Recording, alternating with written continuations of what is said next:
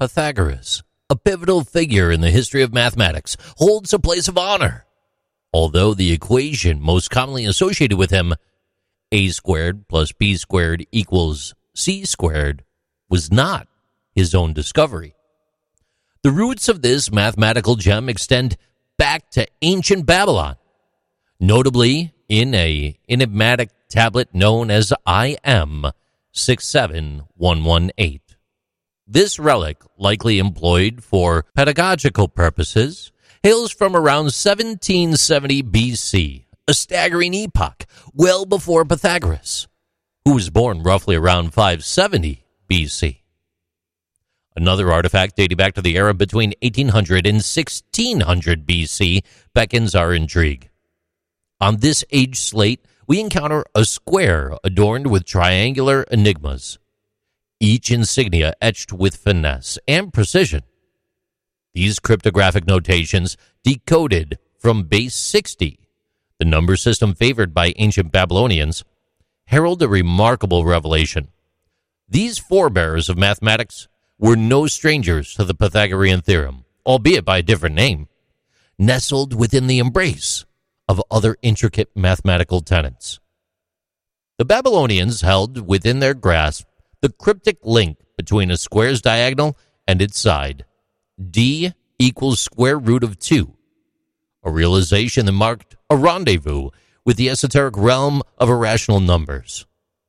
A tantalizing clue hints that they had grasped the essence of the Pythagorean theorem, or at least a specialized variant suitable for squares, where d squared equals a squared plus a squared, which amounts to 2a squared. Astonishingly, this knowledge was their companion for over a thousand years before the renowned philosopher Pythagoras lent his name to the mathematical marvel. The original Pythagorean documents can be attributed to their tradition of oral transmission born out of a scarcity of writing materials. In homage to their revered leader, many discoveries made by the Pythagoreans found their way into the annals of Pythagoras' legacy, bestowing upon us the term Pythagorean theorem or Pythagoras' theorem. Regrettably, no written testimony penned by Pythagoras himself has endured the relentless march of time. Our insights into his life and work are bestowed upon us by others notably his disciples, the Pythagoreans. An esteemed community they were. They were formed in what is now southern Italy.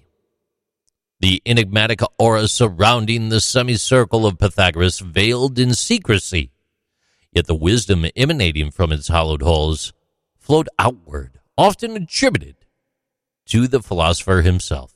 So, while Pythagoras did not pen the theorem that bears his name, he and his school fervently embraced it, ensuring its indelible connection with him over the millennia that followed.